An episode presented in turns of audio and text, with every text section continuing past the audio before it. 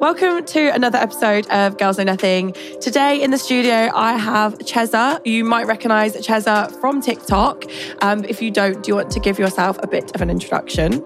So basically, I would say all rounder. My video, my videos have definitely changed. It used to be a lot of um, comedy and like I used to do this thing called How Many Shots, but now it's a little bit more educational, I think. So obviously I'm trans, I'm a trans woman. I had gender reassignment surgery about six months ago now. So um, a lot, a big handful of my videos are about uh, my gender reassignment surgery and also a little bit of comedy as well, a little bit of joking in there too, making light of situations like that. Yeah, I definitely want to speak to you about your gender reassignment surgery because I don't know very many people that have had got to that stage of their transition yet. And watch, I watched your videos and I learned so much from it already. So I'm kind of like here to learn from you as well. Um, but one thing that I always, I always say to people that are transphobic, people that are transgender know that they are not the gender they were born into. Yeah, absolutely. Well, I mean, I think people who are transphobic are the ones who probably either feel embarrassed because they fancy trans people or they are insecure in their own gender themselves.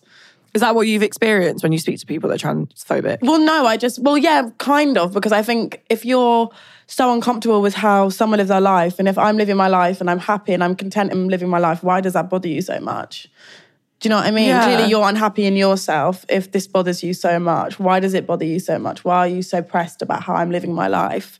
And I think, boy, mostly men who are transphobic to me, they um, say things like taking the mick out of wanting to sleep with me. And it's like, well, if you want to sleep with me, just say that. You don't have to be rude and take the piss out of it, basically. It's like it's, it's like that day old um, slur when people be like, "Well, you're a slag if you reject them." Yeah, exactly, exactly, exactly. Yeah, one hundred percent. So I'm like that. I will put these questions like throughout the whole episode, but I did put on my Instagram story. You saw asking people for questions, and a lot of the time, a lot of the questions were like, "How did you know? Like, what was the age of? Because you started your transition really, really young. So like, Yeah. when was the age or the time where you were like, I 100 percent am in the wrong body? Um, so I think as I was younger, I always knew that I was really different. I can't exactly describe the feeling of what it was. I always just knew how uncomfortable I was. Ever even associating myself with the male species, even like men in my family, I wouldn't even really speak to them. I just didn't want anything to do with men in general. I think that goes back to me having like excruciating like gender dysmorphia and not understanding anything about the gender I was born like or the sex I was born into. I just didn't I just didn't I didn't want to know. I didn't understand. I just was very closed off to anything that was male. I had no intentions of associating that in my life. So I think it was all throughout my childhood. I, I was always very uncomfortable. So, you know, I always looked very feminine. I always grew up um, playing with girls. So I never had any friend like if I had like a play date when I was younger, I'd always have like girls round. I'd never be friends with any boys. All of my toys growing up were you know, girl toys like Barbie, like Polly Pocket, like Doll's House, anything like that. So I was completely in my head living how any girl would, but I wasn't. I was, you know, still technically a boy. But um, I think I was about 11 years old because when I came out, it was the day that this like LGBT group came into my primary school, and there was like a gay man and lesbian woman, and I was a trans woman, and um, the trans woman just basically explained what trans is, and as soon as she said it, I was like, okay, right, that's me, basically. So I came home, spoke to my mum and said, Mum, I think I want to be a girl. And my mum looked at me and goes, Yes, Reese, I know that you want to be a girl. so it was quite apparent to everyone else around me. Um, I didn't actually ever really admit it to my admit it to myself. Like I never would go, Oh, I want to be a girl. I just was fine not saying anything. And then I did come home one day and go, okay, no, that I do actually really want to be a girl. So I did, I've always just thought it in the back of my mind, basically. So was it like the education side of it, like when people actually said to you what it is and like how it made them feel, like actually finding somebody that you found relatable? Yeah, absolutely. Like someone explaining what it is and me going, oh, okay, no, that's me. Because I know, I think when you're quite young, you, you don't understand what it means and all these thoughts going through your mind. You don't understand what it means. So I think when someone does break it down for you and you see someone who is confident and is happy in themselves, you go, oh, okay, okay, I could be that. That could be me. So yeah, it was quite refreshing to see that, definitely. I think it's also really nice to hear that you literally came home that day and said it to your mum. Literally that day. A lot of people, even when it comes out, like when they're coming out about sexuality, they're too scared to tell their parents or they don't feel comfortable. Yeah. So it's really nice to see that you have a supportive mum. Both of my parents are, my whole family actually are just incredible. I think that's a, that is the kind of the main reason why I did speak to them because it just was I could ne- I would ne- I would know I'd never feel scared to tell them. I mean, maybe because I always dressed very feminine and they would never even say anything about it. They would just let me get on and do my own thing, which probably made me think, oh, okay, you know, I never was growing up in a household where you have to do this and you've got to play football. But no, it was never that. It was always just you be who you want to be. As long as you're okay and you're happy, then it's fine. So I always knew that I could speak to my parents about anything, and I still do now. Like if I'm having a problem, the first person I want to call is my mum, and I go, look, this is going on, blah blah blah. So yeah, it is very important, definitely. How did people at school, like your peers and friends, take it? Um, so I went to a really big primary school um, in Brighton, and so like a majority of that school went to my secondary school. It was quite weird. Like a lot, a lot of it was like I think half of my year or like a third of my year went ended up going to my secondary school. So I knew so many people. So because I came out officially in year seven, so it was like second term of year seven everyone kind of rallied around me a little bit or I, I felt support a lot from like the girls especially because I knew a lot of them and you know our parents all knew each other. So I I was okay. I was definitely scared. And there were people who were fucking horrible. Can we swear? Sorry. No, you can swear. um, there were people who were fucking horrible and like really vile and just you know where they would write stuff on my Facebook and like shout at me in the street and say all sorts of things to me.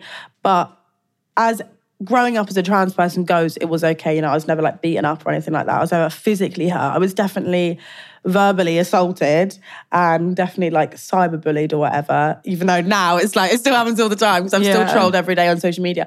But um, you know, I still got all of that stuff, uh, which I think is actually partly the reason why when I get trolled now, I don't really care because I've had it all. I've had it since I was like 11 years, 11, 12 years old. So it's like whatever. Yeah, because I think one of the things as well I wanted to bring up with you is that um, obviously you have over 300,000 followers on TikTok, Yeah. which TikTok can be such a toxic platform in terms of trolling. Yeah. And you must get it a lot Yeah. from transphobic people. Yeah. Um, and one of the questions I did get as well was like, how do you deal with trolling mentally?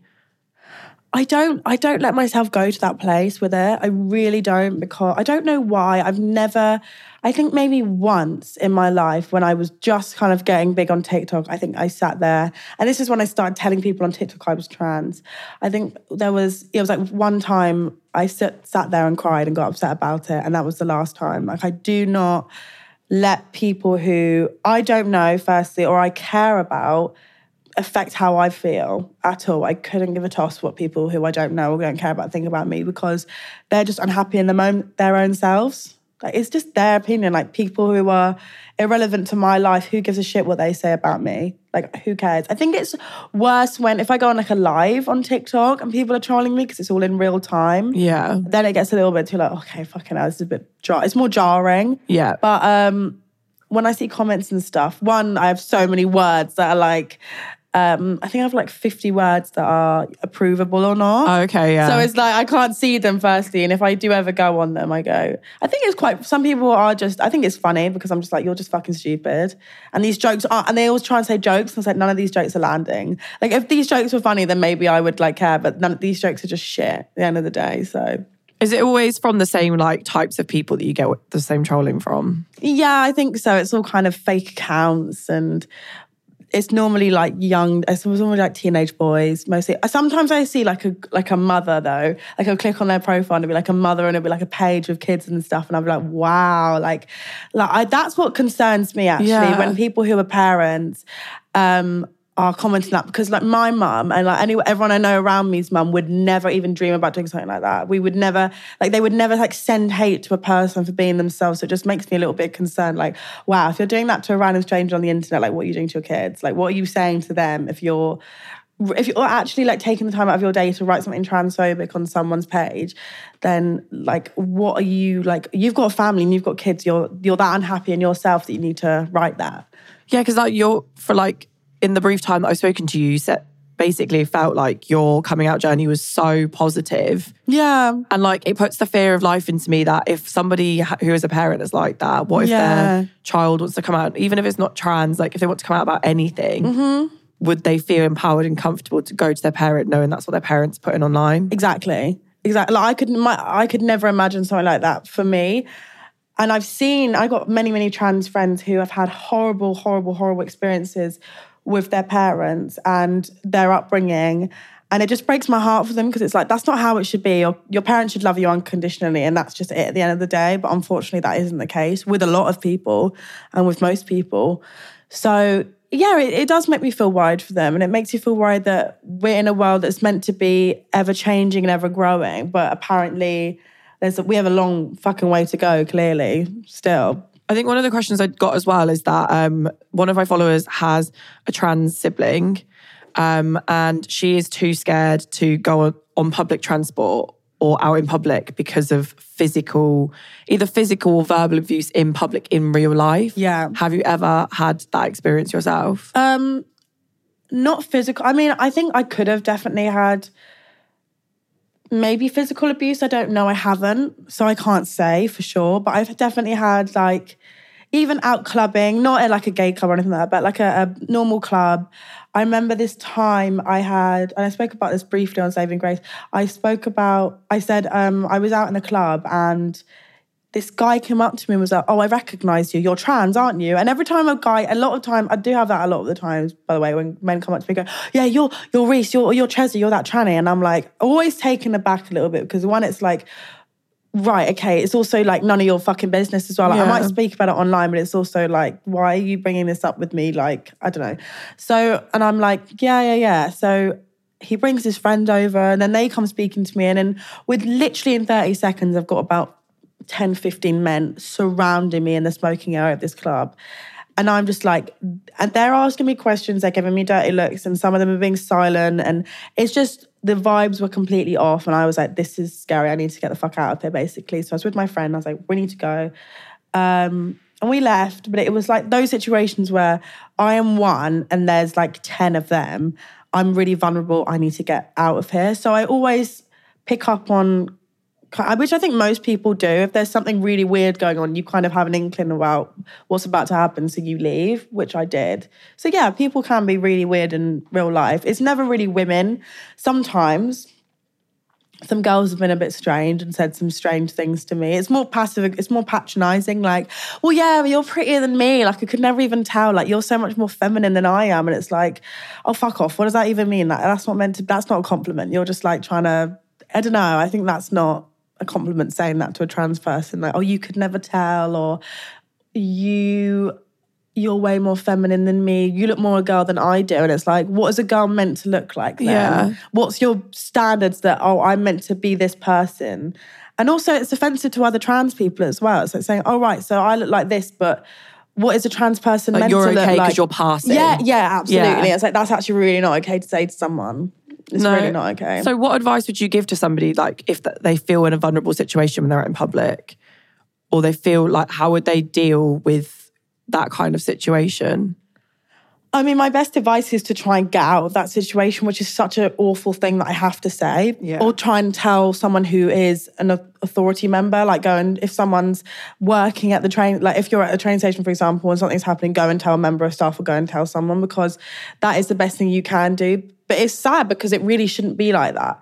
I shouldn't have to go and say to someone, oh, this is happening, like blah, blah, blah, scared of their safety hood because they just want to go out in public. Like it's so not okay. But go and tell someone who's like an authority member, go and tell a member of staff or something and try and get help and say, this is what's going on. And someone should be able to help you and put you in a safe space, which is what I've done. And like, if someone's been inappropriate to me and you know, I was young and when I was young, quite vulnerable, I'd go and tell someone who's like a member of staff wherever I am, and then they'd, you know, help you and look after you.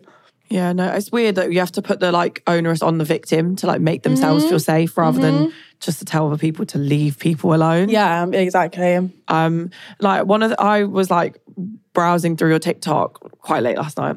Um, and you know, I one thing that I found really like amazing that did make me really happy is that you were able to start your journey like really young because you felt comfortable coming out. You could go on hormone blockers and start taking hormones really young. But did you ever find that there was a time when you were speaking to like medical professionals and they were like, no, you need to wait, or they just didn't believe you or made it difficult for you more than it should be? Do you know, actually, no. Um, I mean, yeah, of course, when at some times when people were saying certain things to me like oh is this really what you want and i would always just go i think my parents prepared me for that in a way so i thought i always had to like prove myself and go yeah i mean the amount of paperwork and people i had to speak to before going on any sort of medication i think we I uh, went, first went to the GP when I was 10, and then I started on hormone blockers, which stopped male puberty at 13. So that's three years in the waiting list. You can't even do it now, though. Yeah. You can't, it's illegal. There was a court case with this person who went to the Tavistock Centre, which is where I went, who really, really, really looked after me. But now, since this court case, it's basically become illegal to go on hormone blockers and if you do want to go on hormone blockers before you turn 16, which is when most people have already gone through late, puberty, yeah. um, you have to go for like a court case. It's, it's, like it's not the same as it was. So I do count myself extremely lucky that I was able to do that before all of this happened, because I do know um, like family, friends, and like younger trans kids who still haven't been able to go on this medication because of the laws that are changing and everything like that. So it is it's scary. It's like so why so this is this is the first thing that's happened or one of the first things that's happened. What's going to be next? Is it going to be like oh it's going to be illegal for trans people to go in their certain gender bathroom like the gender bathroom they want to go in like what what's going to be the case with this so it is it is scary so i did have to part up with a little bit of that oh, like, is this really what you want? But I think because I was so adamant and determined to get those hormone blockers before ever going through puberty, I would just kind of, all I remember is just being so on the ball to get it, which is what most trans people do want. They want to just to get the medication. So if they want to medically transition, because not all of them do, but if you do want to medically tra- transition, all you're thinking about is that end goal. And that's all it was for me, really. So, yes, I did have to answer those annoying questions like, are you sure, blah, blah, blah. But for me, I was like, I don't even care, I just want this. But now it's like they don't even have an end goal to look, look to. They just yeah. have these people like constantly, constantly, constantly. And because, not to get too political, but because the um, NHS is so underfunded and everything takes so much longer than it should do, it's not only that, it's also the waiting list is even longer now.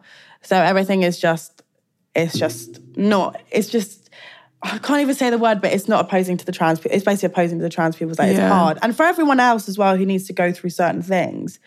And then I get people writing on my TikTok like, you're wasting taxpayers' money, you know, getting your, because I got my surgery on the NHS. and I was like, oh, you're wasting taxpayers' money getting the surgery on the NHS. It's like, hold on how was my surgery that is completely it's completely a mental health thing. It's not like this is a cosmetic it's not like i'm just like oh i want my boobs to be it's not like i'm getting my boobs on which is fine. Like you can get your boobs on whatever but it's not like i'm doing that on the nhs this is something that has been mentally fucking up my life my entire my entire life you know? So how can you say that something you don't understand is wasting a taxpayer's money it just makes it just makes no sense. I mean, there could be a lot of things that you could go down. Not to get too political, but there could be a lot of things that you could say we're wasting money. But it's do you feel like being able to get on hormone blockers before you ever reach puberty like made your mental health so much better? Yeah, definitely. I don't know what I would do if I wasn't able to get on them before puberty because I was able to transition the way I wanted to transition. Um, and I just would have found it very difficult not being able to do that. Yeah, because like everyone um, I've ever spoken to that is um, trans and transitioning, they're a lot older. Yeah. Like 21 and had full fully transitioned. Mm-hmm. And then when I went on TikTok, you were saying that you'd been on hormones for six years. That's such a long yeah. process. So when mm-hmm. people are mm-hmm. like, oh, you know, people just wake up one day and decide they're a different gender. No. For you to have gone through a, a minimum of 10 years in your mm-hmm. transition. Mm-hmm. Yeah, no, yeah, it is that actually, yeah. Isn't it? Did you ever like what was the hardest part of like that 10 years apart from getting accepted to have the medication you needed? I think the hardest thing to ever, I think there's two actually. So medically, it was was a couple, but medically, I remember when I first year of hormones was probably the most mentally straining on myself. I was so depressed. Like I just, I just started the hormones, and I don't think I realized how much they would take on take a toll on my mental health. Like I was so depressed for that first year. Like wouldn't get out of bed. I was at college. I would never go to college. I just sat slept, did nothing with myself, just had no motivation at all. Like I was known for like doing makeup and like really good at makeup back in the day.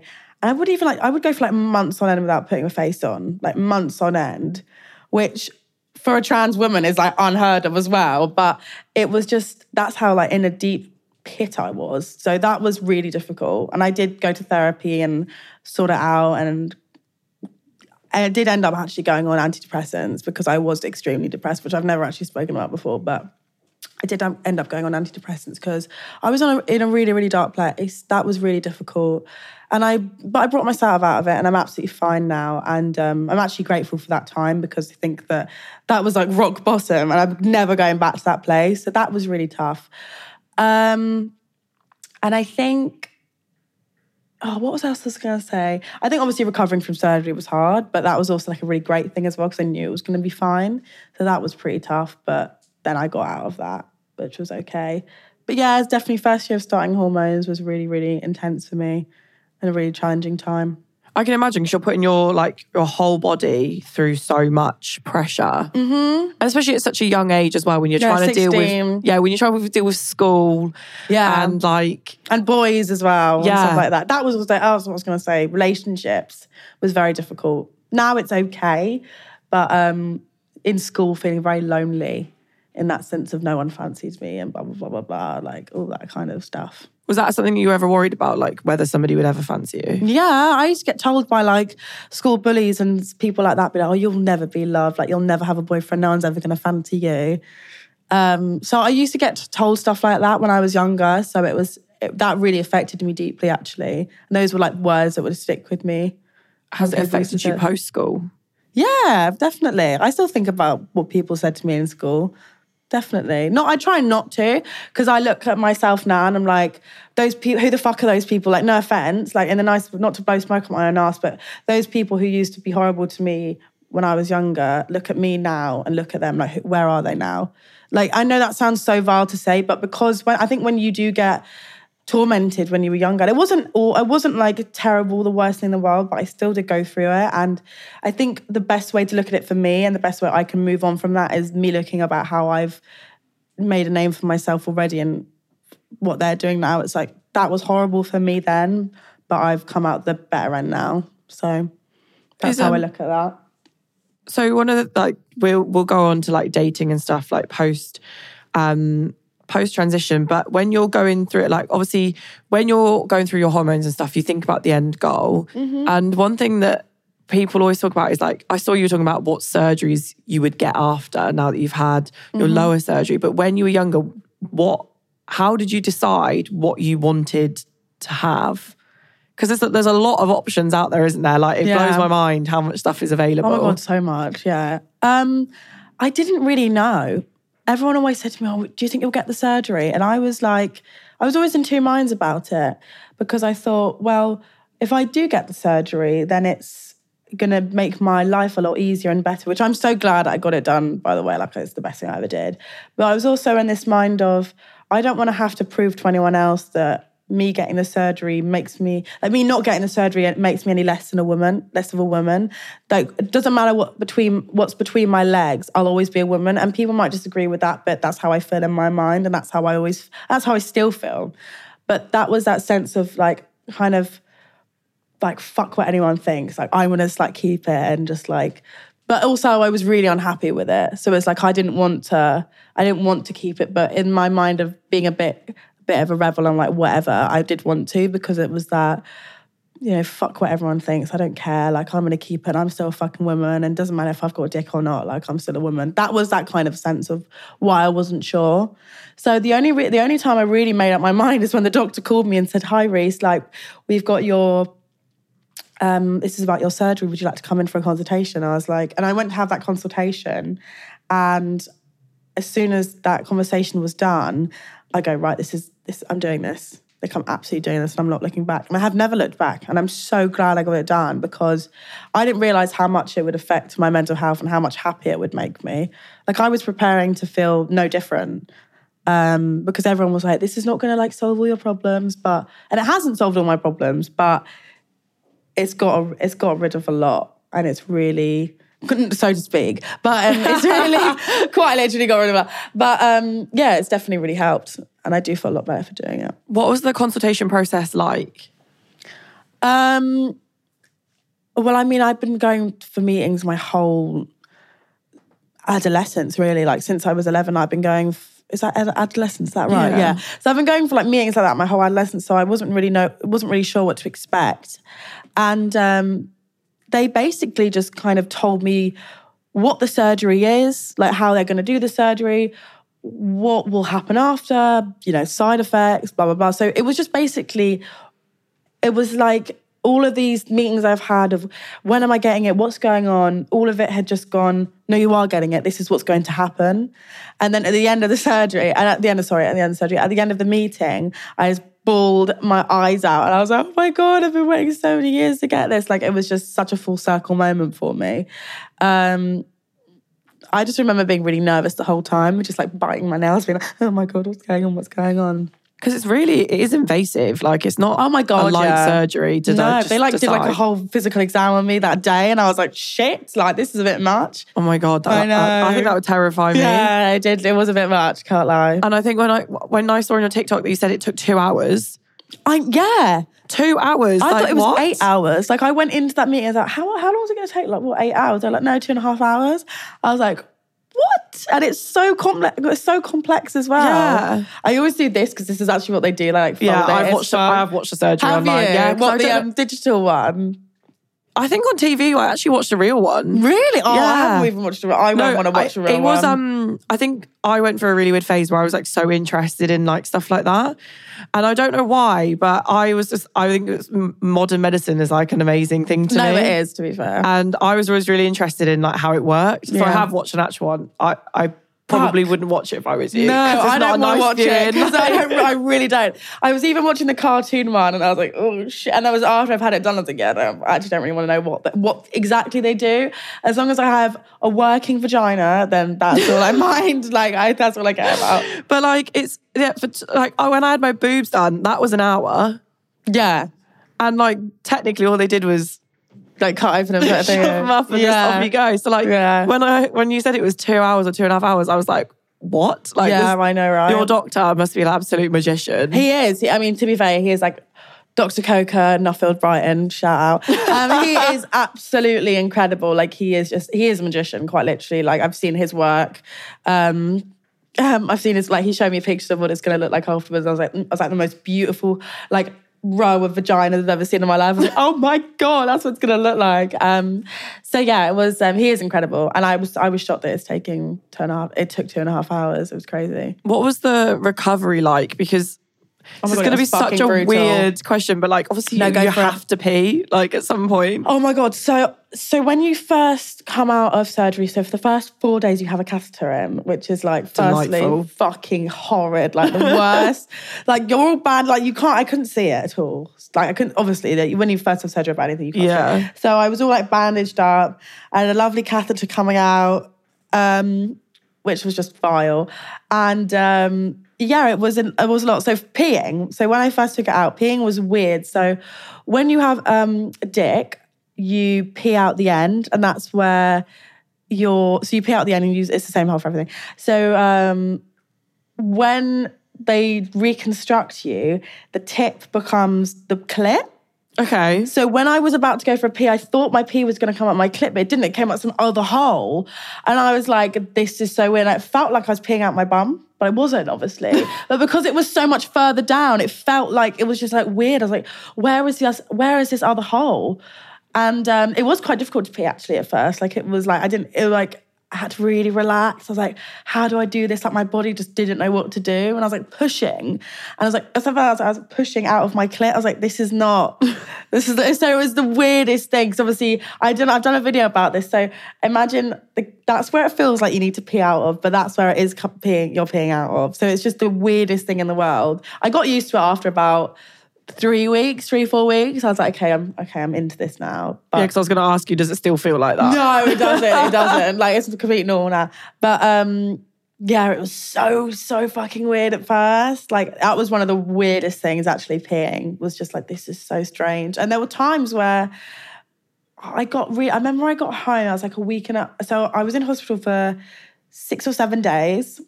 And then I got, I was going to say I got released then. I got, what is it called? I think it is released. Released no? or remission? Discharged. That's it. I got so like coming out of prison, like literally released. I got released. No, I got released. I got discharged, and um, it was like a kind of couple days later, and um, I couldn't pee. I was like, oh my god, I can't pee, and I really needed the toilet, and I didn't know what to do. I was like calling them, like, I don't know what to do. And they're like, okay, well, if you need to go to any, you're gonna have to take our number and contact. I was like, oh fuck, like, what am I gonna do? So I did I did end up peeing, but because I was so stressed, I didn't I forgot how to pee. So it was just oh. all really weird. That was very stressful. The first week or two at home were fucking rough. Like really rough. Like I was bleeding all the time. I would not to be too TMI, but I was bleeding all the time. It was like really painful. They did give me medication to take yeah. home, thank God. I couldn't go to the toilet. Like it was just because obviously you're on, they give you codeine and codeine bungs you up. Okay. So yeah, it wasn't pleasant. The first two weeks were, were shit, can't lie. And you oh. can feel it all. And it's just like, oh my God. It's really weird because like with with a lot of surgeries, I have regretted a lot of things after two weeks. I was like, this yeah, is a very silly mark, decision. Yeah, Why yeah, did I de- decide to do this? Well, but... no, literally the day I woke up from surgery, I called my mum crying like, what have I? Because I'm in so much pain. I was like, what have I done? What have I done? My mum was like, it's gonna be fine. It's gonna be fine. And I couldn't see anyone either. Like, I wasn't allowed any visitors. I was just on my own for six oh, days. No, that's horrible. Yeah, it was pretty shit. And then, but you, on TikTok, you said it was a year to be like fully recovered. Yeah, it was. That's the that's the kind of that's when they say excuse me sorry that's when they say it can take like a year um it can take like a year basically to to recover. But i think i was i was like back and out and about in like a month and a half which is not advised but i was like ready to go I mean, I was still I'm ready to show my design of vagina as well. Literally, and everyone's seen it as well. It's kind of. I terrible. have heard it is magical. I won't lie to you. So yeah. I've heard about your vagina before I heard about you. No, literally, everyone has. Everyone and their aunt has seen it. It's kind of bad. Like everyone who I be, I'm like, yeah, do you want to see it? I get. I do show everyone, but it's fine. I think it was Jack that told me about it. Mm-hmm. Yeah, he was like, when you see it, he was like, it's amazing. It's like magical, and I was like. Right, okay. It is like, quite magical. Maybe I should lie. meet the person before I meet their yeah. vagina. Like, but um, no. So like, with when it takes when they say it takes like a year to recover, what is dating and having relationships like? Oh, it's. I mean, to be fair, it's quite. I'm quite not only being trans, because being trans and dating is quite difficult anyway, but because I'm quite emotionally unavailable, I don't like getting to know new people as in like, well, boys in that sense. I'm really good at making friends, but when it comes to like intimacy, I'm like, like I really back away. Like I really don't like meeting um, boys in that sense. Like I feel quite, like I want to have a boyfriend, but then there's also, I don't know, I get really scared of commitment in that sense. Like not that I want to sleep with loads of people, it's just, I don't know, it just freaks me out a little bit. So for me, dating is like a bit of a fear. I've never had like a boyfriend before, so it just just scares me a little bit. Is it is it fear of commitment just because of how shit it is to date as a trans person? Yeah, I think that's definitely a factor of it because I don't know if it's gonna if they're just gonna want me because it's like a fetish thing or they're gonna. I don't. It's yeah, yeah, basically because I um, there could be so many different reasons what their motive is as like what they, they could have like an ulterior motive or whatever and it just scares me. Have you experienced a lot of fetishization? Oh my god so much i mean not as much since my up actually but before oh my fucking god like i've had i had this boy i've had boys who i've like known growing up who have like come out and told me that they have like a weird thing for me because I'm trans and like found out they have like this full like trans fetish thing. And I've been like, what the fuck? Like I've my DMs are ridiculous. I I've like you just like boys like messaging me like, let me see your dick, let me suck you off, or be like boys with girlfriends messaging me in their DMs being like, yeah, I really want to experiment with a trans woman. I just ignore because I'm like, I don't fucking care. But it's just yeah, it's But they're also the people that be transphobic. Yeah, exactly. That's the Like- thing. That's the thing. Hmm It's so like, oh, that's boys. The But I internet is so weird. Yeah, no, they really are. like so weird. No, they really are. But I just don't let it.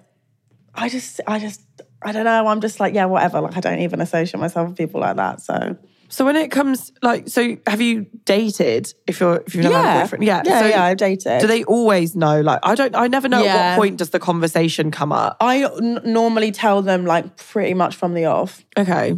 Um, just because I feel like there's a little bit of. I feel like I'm not being honest with myself as well. I'm like, I feel like I want to tell them. Like, it's such a big part of me, and it's not. It's not like it's obviously who I am. It's not what I am. I just want to get it out of the way and go right. This is me. Like whatever. Get now. Get to know me. It's just a thing that's there.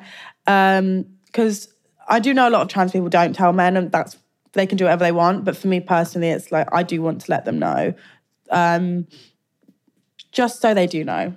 I've always done it though. I've never really not told a guy I'm trans. Like I've always told them pretty much from the off that I'm trans. I used to like back in the day when I first turned 18, like I'd get with guys and not tell them, which some some might say it's pretty bad, like whatever. I've never like obviously never slept with anyone because obviously I fucking know, like as in before. Yeah. Um, but no, now I always do tell them. Do you? Is it always like positive when you tell people or not? Um, it's like ninety percent okay. I'd say there's a temp, maybe like 90, 85 percent. I, I think some boys are, or like some boys are very like, oh, okay, that's not really my thing, whatever, blah blah blah. No one's really rude. Um, I think if they were rude, it's like, well, fuck off. I don't. Do you know what I mean? I'd be a bit like, all right, well, you're not that special at the end of the day. Yeah. Um, and most people are okay. I guess if they're not, if they, if that's not what they're like, if they're not okay with it, they can just say, "I'm not." They okay could just say, it. yeah, exactly, which is fine. Like whatever, that's your prerogative. But there's no need to be rude. There's no need to be rude. But um, There's no need to be rude. not, no, we don't want to get too political, but obviously, lots of people ask questions about um, specific people who have. So, one of the people I wanted to talk about is um, an influencer who came out as transracial. Do you know who that is? Oh, is that Ollie? Yeah. What's his name? Ollie London. Yeah, that's it. That's that's weird because it also puts it in that trans category as well. Yeah. That's fucking sorry, that is just weird. But there's no such thing as transracial. So, I had a debate about whether trans, why, if we can accept transgender people, why can't we accept transracial people? And I don't think they're the same thing. They're not the same thing at all. They're completely not the same thing. I also think transracial is racism. yeah, It's I think transracial is racism as well. Um, but then, like, Well, you're, well, you're, well, the thing is, because gender isn't. I'm trying to put it into words, but it's you're you're not appro- you can't appropriate someone's gender. Do you know what I mean? Yeah. There's been performance and drag and whatever like that, and that is enlightening it. But when you're saying that you're another race that you're not, you're appropriating someone's culture and someone's race, Yeah. which is not okay. It's very different, and because there's a lot of history behind that. I don't know. It's hard to explain, but it is not the same at all. Like it's completely different. I don't think you can wake up and, well, I don't know because again, I'm a white person, so I can't say to myself, oh, I woke up and because I'm not an oppressed race. Do you know what I'm saying? Yeah.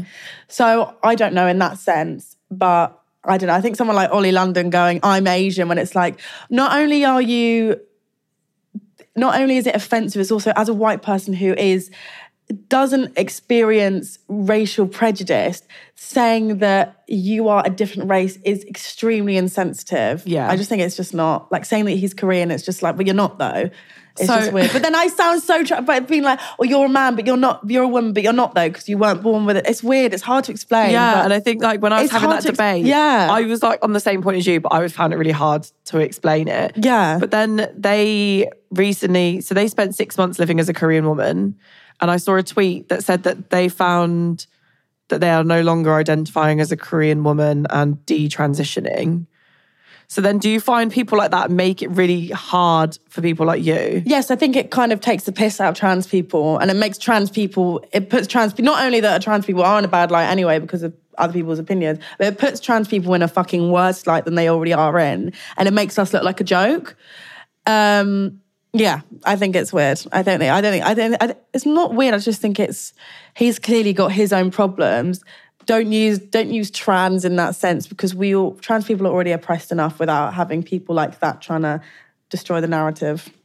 And do you, like so a lot of the questions as well about um, particular authors writing um, Mm-hmm. transphobic tweets on Twitter Yeah, and um, things that and things like that. And um, there's one TV presenter who tried to refer to himself as a penguin when speaking with trans people. yeah, Do you find that that's increased the amount of hatred that's put towards the trans community? yeah. Especially when that author, especially when said author has written very successful and incredible books that are unfortunately people connect ties people can't disconnect with the success of what people can do within their views so for example obviously jk rowling did say those things but the actors of the like, like um, daniel radcliffe and rupert grint and emma roberts have all stood up and say look this these films are amazing, the books are incredible, and they've given us our careers.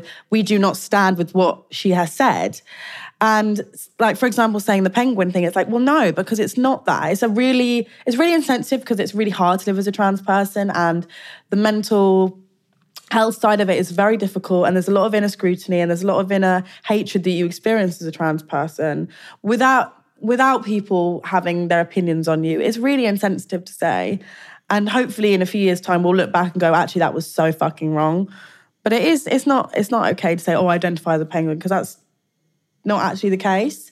Especially when that person is saying it in a negative way. It's not like a commu- it's not like obviously all trans people we we joke with each other because we are allowed to because we've been through those things. Yeah. but when it's someone who has no idea what that feels like or how what it feels like to be trans it's just insensitive and nasty really and clearly they're insecure in themselves as well by saying stuff like that Yeah, it's like I make Asian related jokes to my mum. But if But somebody came up to me and made an Asian Yeah, joke, I'd be like, "Mm, I don't think that's going to work. No, exactly. It does not go down well, and it shouldn't because it's not. You you you can make jokes because you've been through that thing. You could you've been through it. It's just weird. Straight white men making jokes about other, other people's expenses. It's not news, is it? Though. No, it's not, unfortunately. No. And, you know, a lot of them have microphones that we just can't seem to take away from them. That is a real issue, yeah, isn't it? but did you find that when these comments and tweets started to come out, you were getting more hate? Um, I think the hate's always been around. I think it makes it bigger. I think it, you know, people got you. It, the scary. The, what do you know? What scares me actually about it is when, like, for example, on TikTok, when you see someone speaking like that, and then you see it has like 1.1 million fucking likes, and people in the comments going, "Yeah, I totally agree, totally agree." You know that it's still very apparent and it's still there. That's what scares me. It's not necessarily the hate that I get; it's more the hate that everyone has against trans people as a whole. That scares me because I don't really have fear of, I'm not scared of people being horrible to me. I'm more scared of people who are more vulnerable and more in fear of their life for being trans and how big that hate is.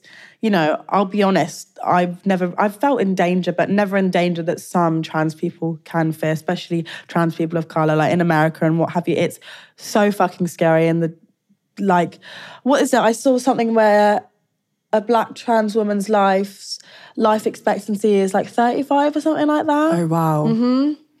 And that's what scares me, how big Yeah. it is and how, but more for vulnerable trans people, less of myself, but for more others. That's what really, really scares me of how big the hate is and how much it can affect those who are more vulnerable. Because 35 is. I think it's 35, Ridiculously something like that. That might be, I think it's 35, 35, 36.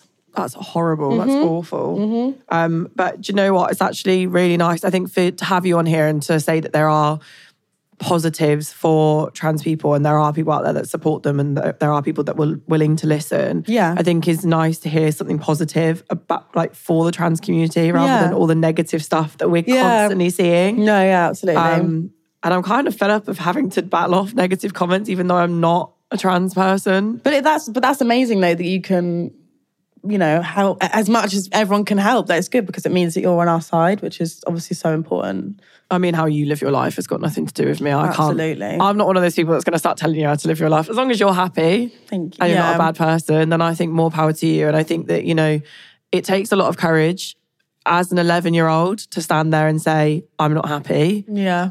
And like, it's really nice to hear that you do have like that support from people as well. Thank you. It is nice. It is, yeah, it's very. I mean, you have support from my Instagram followers as well, because I did get a lot of people saying, it's not a question, but can you tell Ches that she's really beautiful? Oh, that's so sweet. you do have a lot of fans out there, and there people are, a lot are of really lovely. When I meet them in person, the majority of people are so sweet and so just genuine, and that really just melt my heart. That's how I know that I'm like, okay, I'm going to keep because you know, I have those down days of, oh fuck it, like I feel so shit. Why do I keep doing this? But then when I meet people in person, I'm like, oh my god, okay, this is why I do this though, because people are very genuine and very kind, and it does help people, which is Yeah, what I I, guess it's for like every but 10 bad messages, as long as you get one good one. exactly. It makes it worth it, doesn't oh, it, Oh, it really? really does. One hundred percent. Um, but I'm going to end the episode with a last question. So, what would you say to the people in your past and people in the future that doubt your success based on the fact you're a trans woman? Um, good luck finding inner happiness. I mean, nice and straight to the point, to be fair. But um, thank you so much for being a guest on my podcast. I've Thank you so much for having me. Thank honestly, you so much. I feel like I've learned so much. I'm glad. And I won't lie, I can't wait to. I can't wait to see what your magician doctor created. Oh, but yeah, God, no. I'll show you later. it's Don't you- gonna do not worry, Sharon. But um, no, thank you so much. And Thank you so much. I honestly can't wait to see more from you. oh, me too. Thank you so much.